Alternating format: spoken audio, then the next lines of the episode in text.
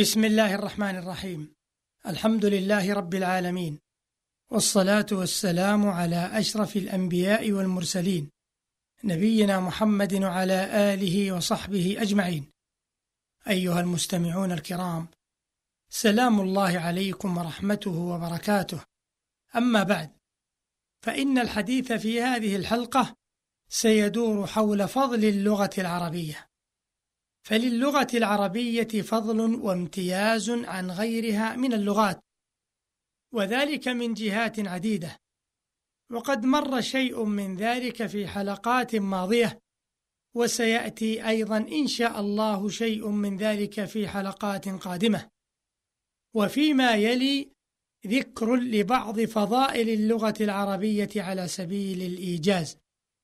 أولا، للغة العربية فضل من جهة اعتدال كلماتها، فإن نجد أن أكثر ألفاظها قد وضع على 3 أحرف، وأقل من الثلاثي ما وضع على 4 أحرف، وأقل من الرباعي ما وضع على 5 أحرف، وليس في اللغة كلمة ذات 6 أحرف أصلية، وقد جاءت ألفاظ قليلة على حرف أو حرفين.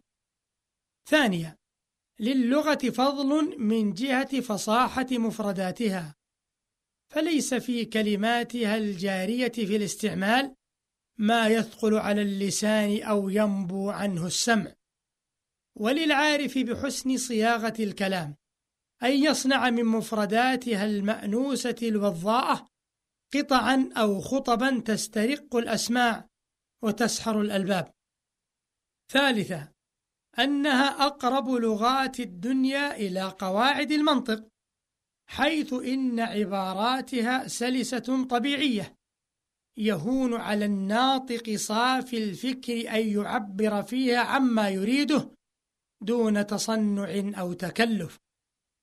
رابعا، مما يبين فضل اللغة العربية تعدد أساليبها، فهذا مما يشهد بارتقاء اللغة وسعة غايتها في البيان، فإن العبارات إذا اختلفت أساليبها تغاير ما تصوره في نفوس المخاطبين من المعاني، وإن كان الغرض واحدا، فصورة المعنى الذي يستفاد بطريق المجاز أو الكناية يغاير الصورة التي تؤدى بلفظ الحقيقة أو القول الصريح، بل الصورة التي يرسمها قولك زيد كريم الطبع غير الصورة التي ينقشها قولك زيد ذو طبع كريم. وإن اتحد أصل المراد في المثالين، وهو إثبات الكرم لطبع زيد.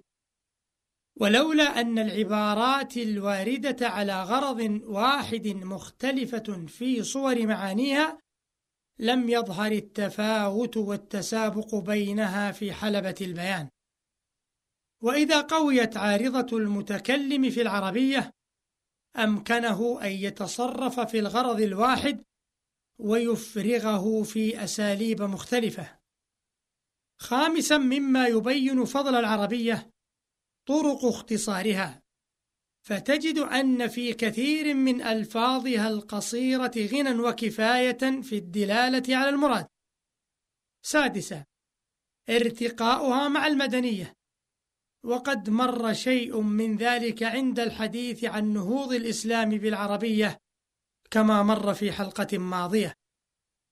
معاشر المستمعين الكرام، لقد جادت قرائح الشعراء والعلماء في بيان فضل العربية، ومن ذلك ما جادت به قريحة العلامة الأديب اللغوي الشيخ محمد الخضر حسين رحمه الله، فله قصيدتان تعبران عن كثير مما نحن بصدده، وتغنيان عن كثير من الكلام في هذا الباب، وهما موجودتان في ديوان الشيخ خواطر الحياة.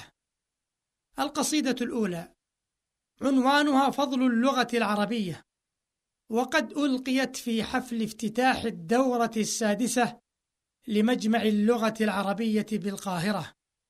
يقول رحمه الله: شبيهان الهلال إذا تهادى، وفكر بات يرتاد السداد، بنات الفكر آبدة ولولا عنان القول لم تسلس قيادة. رعى الله الأديب يروم معنى فيسعده البيان بما أراد، أبجله ولو لم يأو ظلا بنى العيش الأنيق به وشادا. فهات السيف يخطر في مضاء وخل الغمد عندك والنجادا، والنجاد هي حمائل السيف وينزع بي إلى الآداب وجد، إذا قلت اشتفى بالوصل زادا. فأنسى معبدا وعريب دهرا ولا أنسى البديع ولا العماد، ويعني بمعبد معبد بن وهب، وهو ممن اشتهر بالغناء أيام العصر الأموي، نشأ في المدينة ورحل إلى الشام واتصل بأمرائها. وعريب المأمونية شاعرة ومغنية وأديبة، ولدت ببغداد ونشأت في قصور الخلفاء العباسيين، وقربها الخليفة المأمون حتى نسبت إليه وتوفيت بسامراء. وقوله ولا أنسى البديع ولا العماد يعني بالبديع بديع الزمان الهمذاني، أحد أئمة الأدب والشعر واللغة، والعماد يعني به عماد الدين الأصفهاني الكاتب المؤرخ الكبير الذي ولد بأصفهان وعاش وتوفي بدمشق. إلى أن يقول: وأصل الروض والورقاء تشدو به والغيث حاكى له بجادا، والبجاد هو الكساء المخطط. ولا أسل الطروس تدور فيها رحى البحث ابتكارا وانتقادا، ولم أنظ القريحة في نسيب ولا عذلا شكوت ولا بعادا، فما أهوى سوى لغة سقاها قريش من براعتهم شهادا. والشهاد هو العسل ما دام لم يعصر شمعه. أداروا من سلاستها رحيقا وهزوا من جزالتها صعادا، والصعاد جمع صعدة وهي القناة المستوية. وطوقها كتاب الله مجدا وزاد سنا بلاغتها اتقادا، تصيد بسحر منطقها قلوبا تحاذر كالجآذر أن تصادا. والجآذر جمع جؤذر وهو ولد البقرة الوحشية، وتشبه به الحسان لجمال عينيه. قنت حكما روائع لو أعارت سناها النار لم تلد الرمادا، سرت كالمزن يحيي كل أرض ويبهجها وهادا أو نجادا. وما للهجة الفصحى فخار إذا لم تملأ الدنيا رشادا، وراع حل الفصاحة غير عرب فحثوا من قرائحهم جيادا. تخوض بيانها الفياض طلقا وكانت قبله ترد الثمادا، والثماد هو الماء القليل. وكم ضاها ابن فارس وهو يوري زناد الشعر وائل أو إيادا، أتاها العلم يرسف في كساد وخطب العلم أن يلقى كسادا، فألفى في معاجمها عبابا غزير النبع لا يخشى نفادا، فأودعها نفائسه وأضحى شعار العلم إعرابا وضادا. عذيري من زمان ظل يجني على الفصحى ليرهقها فسادا، حثى في روضها الزاهي قتاما وأنبت بين أزهرها قتادا. والقتام الغبار الأسود، والقتاد حجر صلب له شوك كالإبر. ولولا أن هذا الذكر يتلى لرد بياض غرتها سوادا، أجالت طرفها في كل واد فلم تر في سوى مصر مرادا. فتلك معاهد العرفان تدني إليهم خير ما يبغون زادا، وهذا مجمع يحمي تلادا ويبني طارفا يحكي التلادا. كأن عكاظ عاد بها اشتياق إلى الفصحى فكان لها معادا، جرى ماء الحياة بوجنتيها فهنأنا اليراعة والمدادا.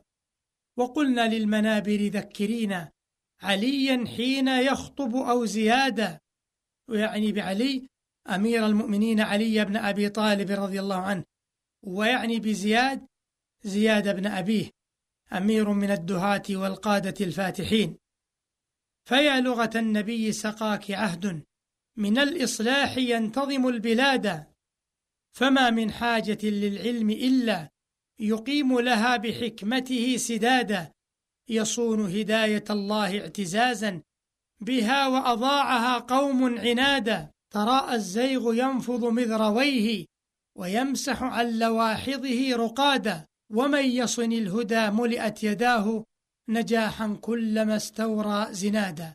انتهت القصيدة الأولى للشيخ العلامة محمد الخضر حسين رحمه الله. وإلى هنا ينتهي وقت هذه الحلقة، وللحديث صلة في الحلقة القادمة إن شاء الله تعالى، حيث سيكون حول القصيدة الثانية التي قالها في مدح اللغة العربية وبيان فضلها. والسلام عليكم ورحمة الله وبركاته.